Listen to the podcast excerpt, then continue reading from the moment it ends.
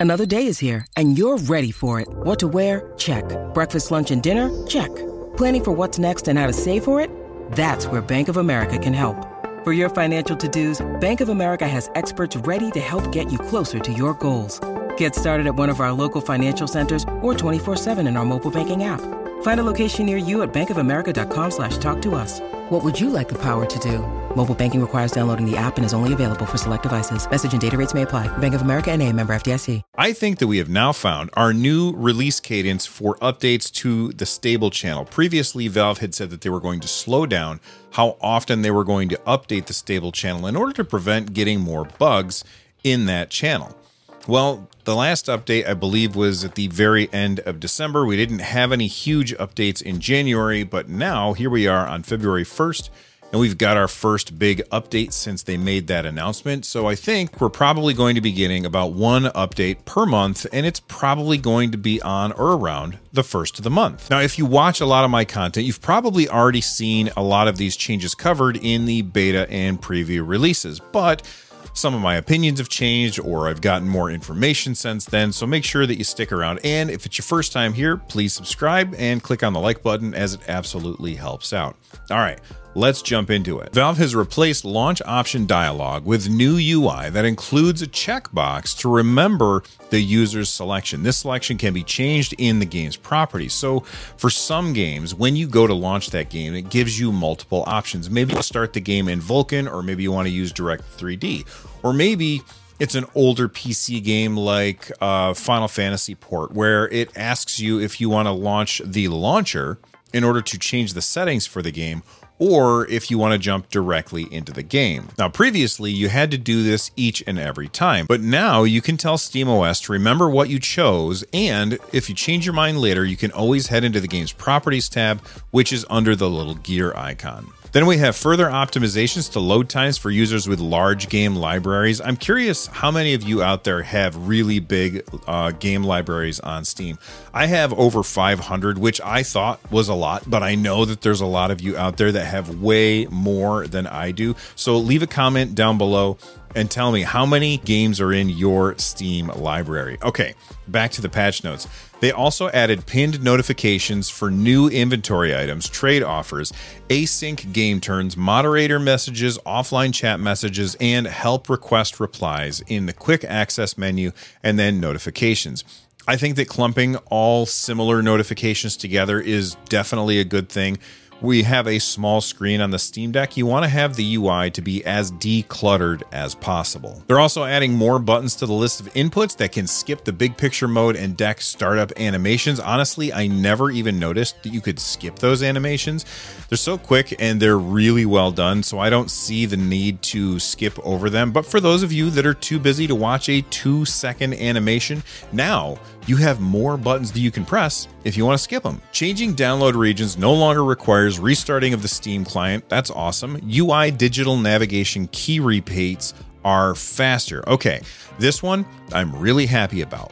One of the things about SteamOS that drives me absolutely crazy is when I'm trying to navigate through my library letter by letter using the triggers. If you didn't know, if you go into like your all games category and you got 500 games in there or something, you can go through by hitting the right trigger to skip forward in the alphabet or the left trigger to skip backwards in the alphabet. But it feels very unresponsive. I think that what's happening is Valve is trying to avoid getting double inputs when you don't actually want a double input. But when I'm looking in my library and I want to get from A to Z really quickly, I am going to spam that trigger. And previously, I think that Valve was ignoring some of those inputs, thinking, he wouldn't possibly want to hit the button that many times and it kind of slowed you down. Well, now they're not going to slow that input down, and they're actually going to be able to speed up navigation in SteamOS when I do hit that same button multiple times in a row. It's going to be much easier for me to get down to, say, the T's in my library. They're also adding a setting for controller idle and turn off timeout.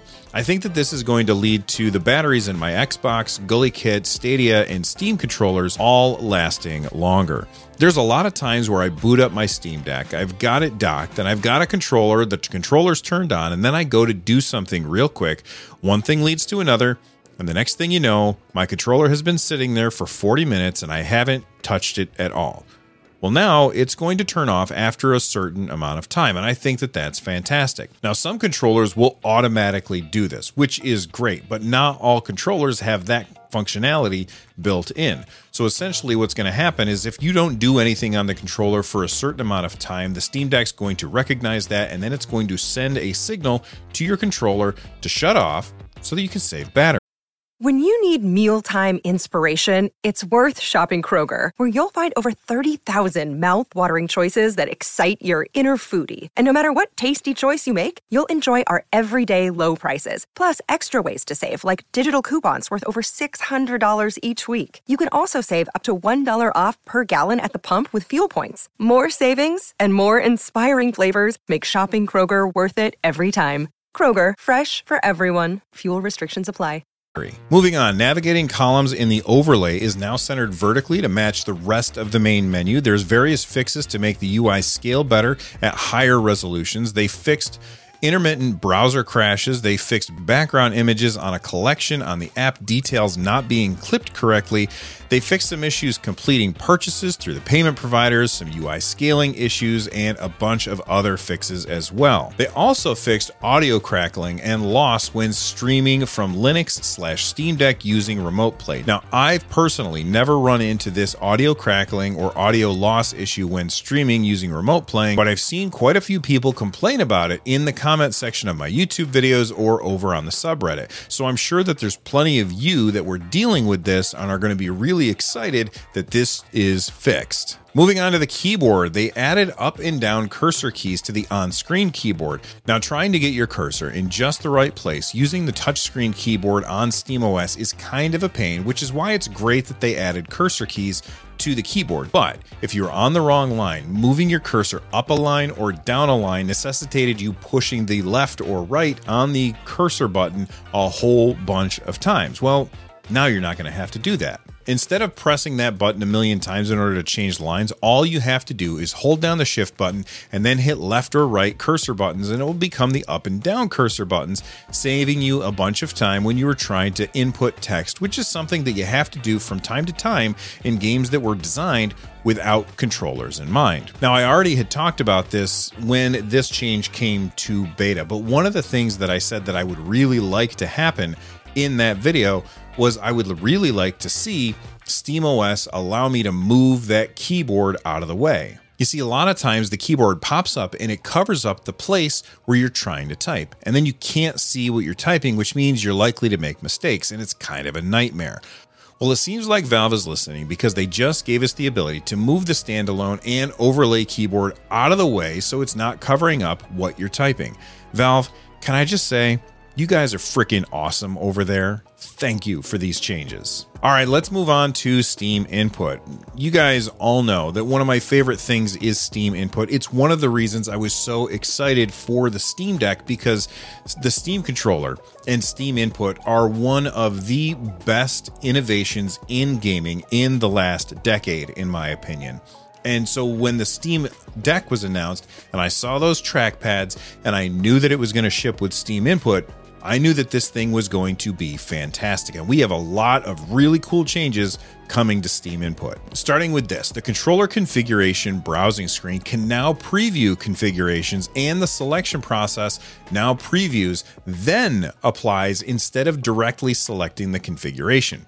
Previously, if you were looking for controller layouts made by other people and you wanted to look at the layout and see what it looked like, it was automatically added as your new layout. Now, when you go to look at one, it downloads it so you can see it, but then you have to push another button to actually apply it as your new layout. This is a great change because now you're not going to accidentally overwrite a layout change with something with something that somebody spent 5 minutes working on and then uploaded by accident and then you download it and you're like, well, this is terrible. Now you can see what it looks like ahead of time, which is great. They also added a search tab to the controller layout browse screen. Hopefully, this makes it easier to find layouts that other people have created. From now on, if I've done any heavy configuration for a game, I will call the layout Nerd Nest Game in order to make it easier to find. So, for example, if I'm making a layout for Doom 2016, I would call that layout Nerd Nest Doom. That way, you guys would be able to find it. They also changed controller mode sliders to default to larger step sizes to match the old big picture mode interface, and they added a footer button to switch to fine adjustment mode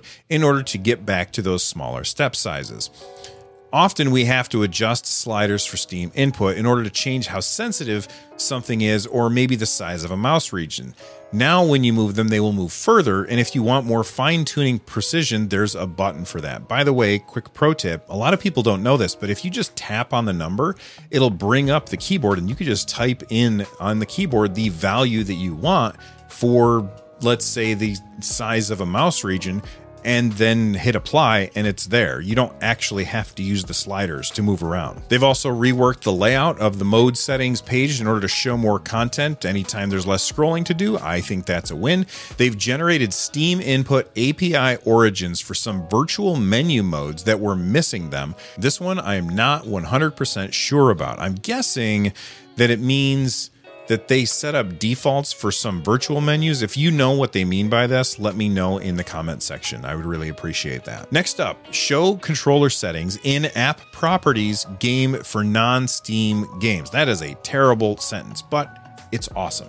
I don't use a lot of non Steam games, but now I'll be able to see whether or not the controllers are going to work with those games in Steam input. They've also completely reworked gyro calibration. Gyro will now wait until your controller is on a flat surface before it recalculates anti drift settings, which is great. It will also try to get rid of some of that jitter as well by recording all gyro and acceleration noise while your controller is stationary. The controller configurator now will group commands if they are attached to the same input. This means that previously, if you had multiple commands for the same button, like extra commands or sub commands, you would see that command on there multiple times. Now it groups them all together under one button and it just makes it look a little bit nicer and a little bit easier for you to follow exactly what's happening with your controller inputs. They've added support for the Armor X Pro gamepad in PS4 mode. I don't know what that controller is, but I'm interested in hearing more about it. They added direct navigation to controller inputs and modes from the preview screen, and they added specific Xbox Elite layout preview page, a specific Nintendo Switch layout page, and support for the Thrustmaster eSwap Pro controller, Xbox controller. Then there are a ton of fixes for controllers that Valve doesn't make. From the Xbox controller to the Switch's Joy-Cons, I have said it a million times.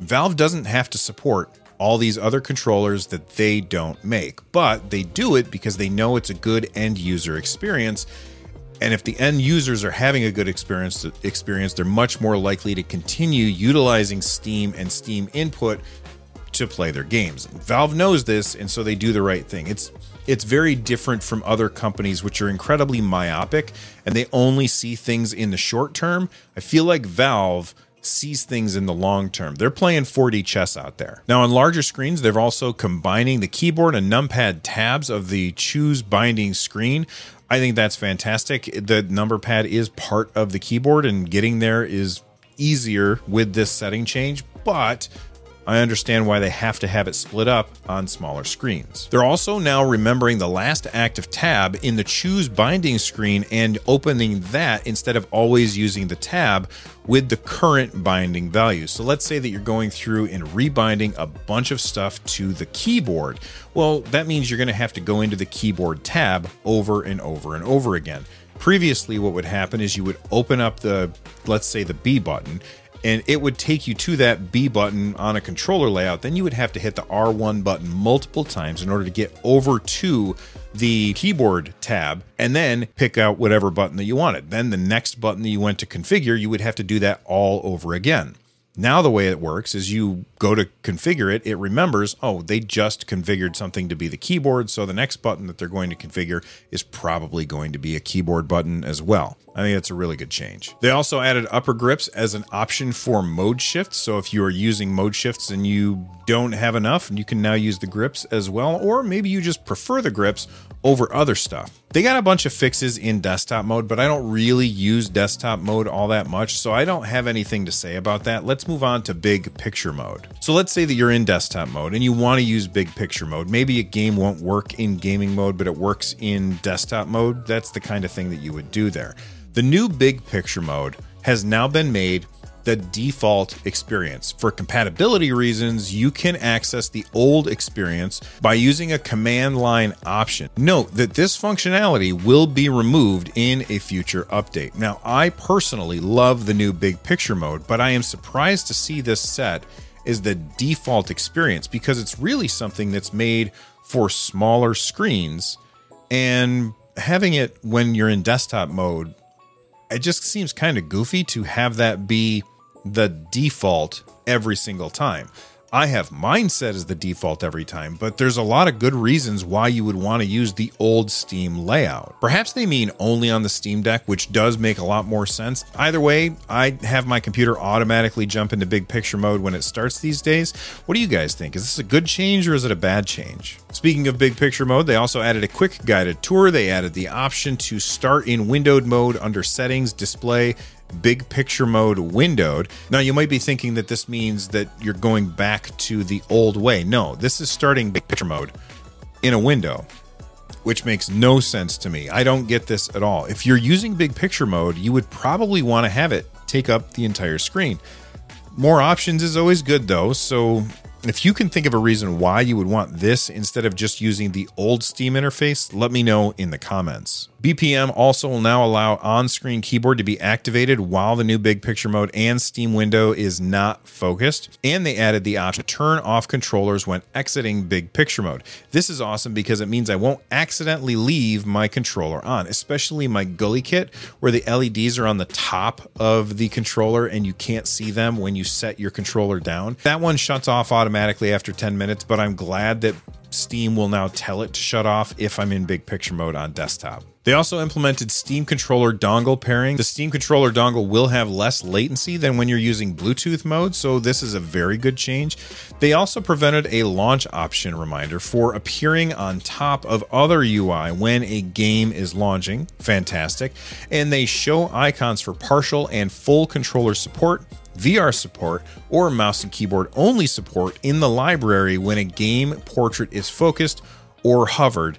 This is when you're in big picture mode on desktop. It isn't needed when you're in gaming mode on the Steam Deck, but if you're using external controllers in big picture mode, this is a really great for knowing which games are going to work out of the box and which ones you're going to have to configure on your own. Then they fixed a whole bunch of other bugs related to big picture mode. Overall, I think that this was a huge update and it's brought a lot of things that people have been waiting for from the preview and beta channels to the stable channel. What do you guys think? What is your favorite change that is happening here? And what things do you think that Valve should still be working on? Let me know in the comments section down below. And if it's your first time here, please subscribe. From the Nerd Nest, I'm Bill. Stay rad, everybody.